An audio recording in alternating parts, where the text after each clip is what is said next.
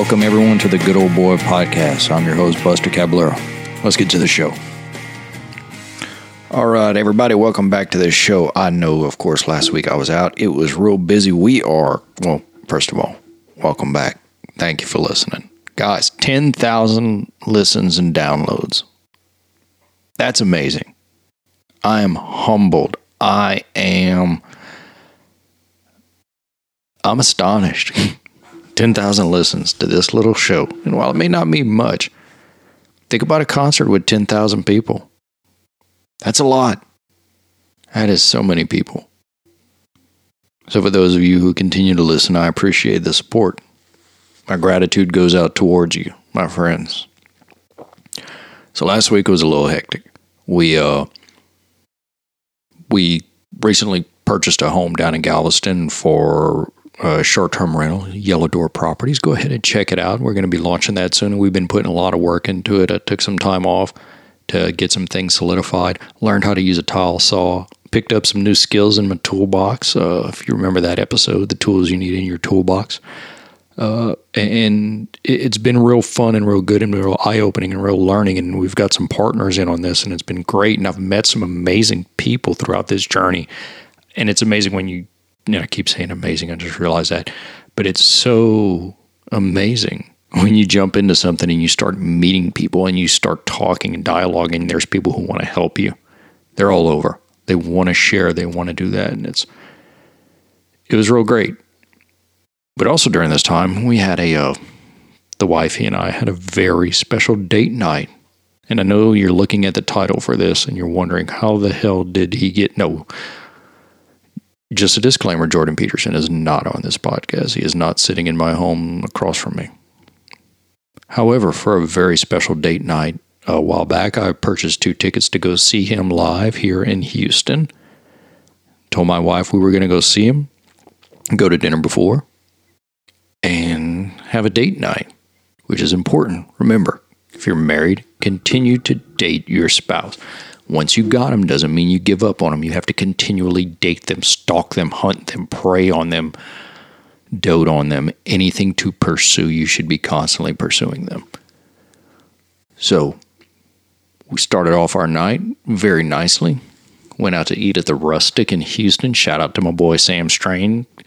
Uh, wonderful. We went to the Post Oak one. We've been to the one downtown, but the Galleria one, uh, Post Oak, it was amazing with their steaks and ambiance and everything. God, it's it's Texas. I love it. We had a great time filet blue uh, wedge salad, a couple of iced coffees. People were really nice. So go check that out. Please go uh, visit the Rustic. Lots of entertainment, good music too. Had a live band. And then we went to see Jordan Peterson. And it's real funny because uh, my wife didn't really know who he was at the time. She's heard of him, but nothing really from him.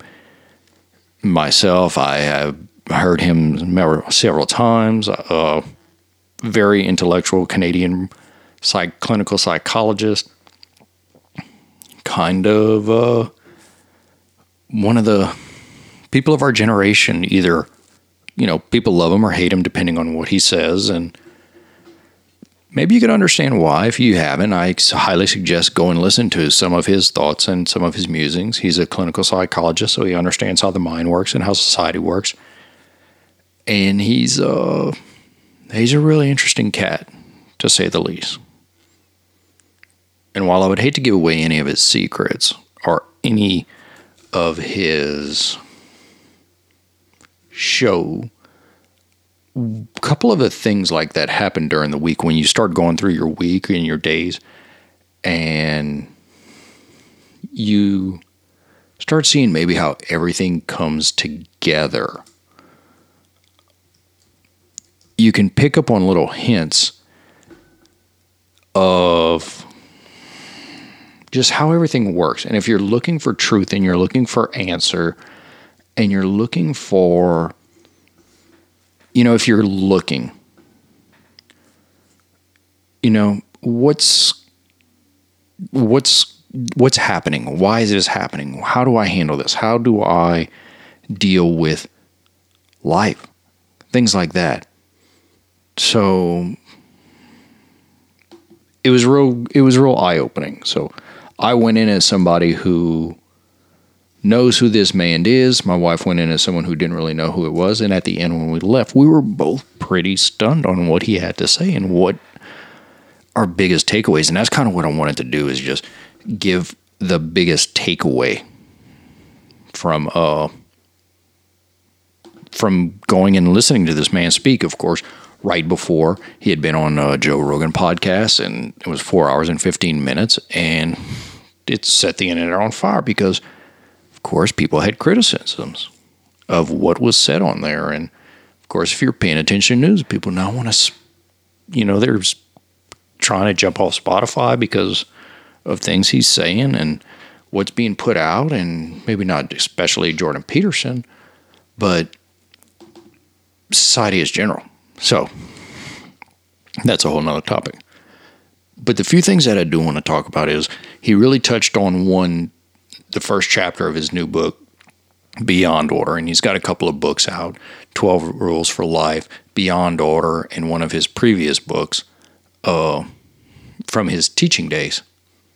So, the first one that he came out with was Do not carelessly denigrate social institutions or creative achievements.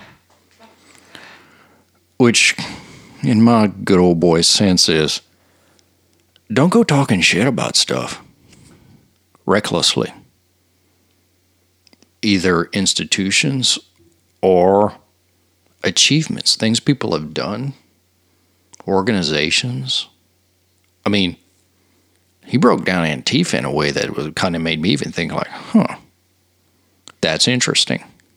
That's a new point of view. But the whole basis behind that was the fact that the criticism, which our society now has become very easy to do throughout social media channel channels to easily criticize either companies or people or brands or things like that. And you know somebody can achieve something and say well he did it because of this or he did it because of that on a very, very reckless level.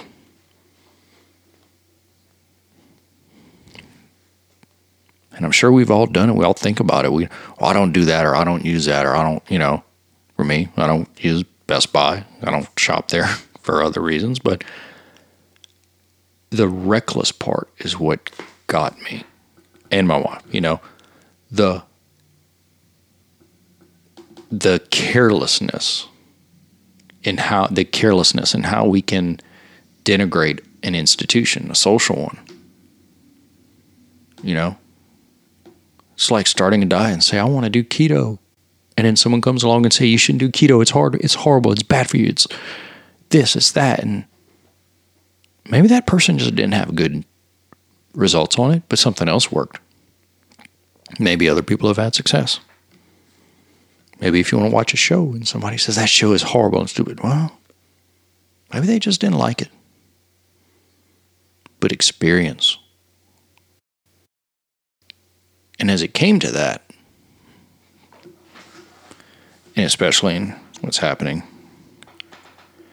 the sentence that came through and he talked about was how he went to England and Europe and Great Britain and then he came to the United States and he would sit down with people from both sides of the fences, and conservatives and liberals and things like that. And of course, people would recklessly. Oh, I had to write this down so that it gets. But they would carelessly denigrate, you know, social institutions such as liberals, Republicans, things like that. It's. It was really, and and what he got from that goes into where he follows next. And he says, when you do that, you almost always shut down dialogue and communication. Now let's, and the sentence that came through with this was, how do you achieve this peace or this how do you get from one side to the other? And the sentence that he said was it's the mutual exploration of structure of truth through dialogue in good faith. So, what does that mean? Basically, let's sit down and talk about our ideas through dialogue without thinking that the other one is there to do malice, that you are there as a good person. We all have friends that we know that we get along with and we love and we care about, and we do not see eye to eye on all the same subjects. But we know that it's not, they're not seeing eye to eye on the same subjects, not in good faith. Because let's think about this. What happens in a marriage when the two people stop talking? Fights, divorce, war. What happens when you stop talking to your friends? Well, communication breaks down. Maybe you start thinking, I don't know why they don't talk to me anymore. It was eye opening because, you know, the when you take a fault or an idea and you go to someone else with your faults and ideas and you have a mutual exploration of structure of truth through dialogue and good faith, you never know what can work out. You might come away with new ideas. Your idea might be get changed. Your idea might be solidified. But if you do not have that, then it breaks down. So how does that tie into the first part? Let's put it together. If you recklessly denigrate or carelessly denigrate an institution or an idea or an achievement without exploring the structure of truth of that through dialogue in good faith, you'll probably just be miserable. Now, to pack on to this, on the back end of this, church service, pastor laid out a pretty good message too, which I think ties into this. and it was be unoffendable. Be unoffendable. Or, as God, what was that? Oh yeah, yeah, with John Travolta. Be cool, man. Be unoffendable. Exchange thoughts and ideas in good faith. Do not carelessly denigrate social institutions and achievements. Powerful. Powerful. And the other night, Sunday night, we're coming back from Galveston. And my kids have been good, and we promised them a dessert for being so good, a little treat. We had had a great day. So we pull through the McDonald's in Texas City. And while we're ordering the McFlurries and paying, one of the ladies comes from around the back and hurls an expletive to the other lady, take a order, and just walks by screaming. You know, now I know in a second I was just thinking, man, that is so wrong to do that. I'll just let that go. We paid.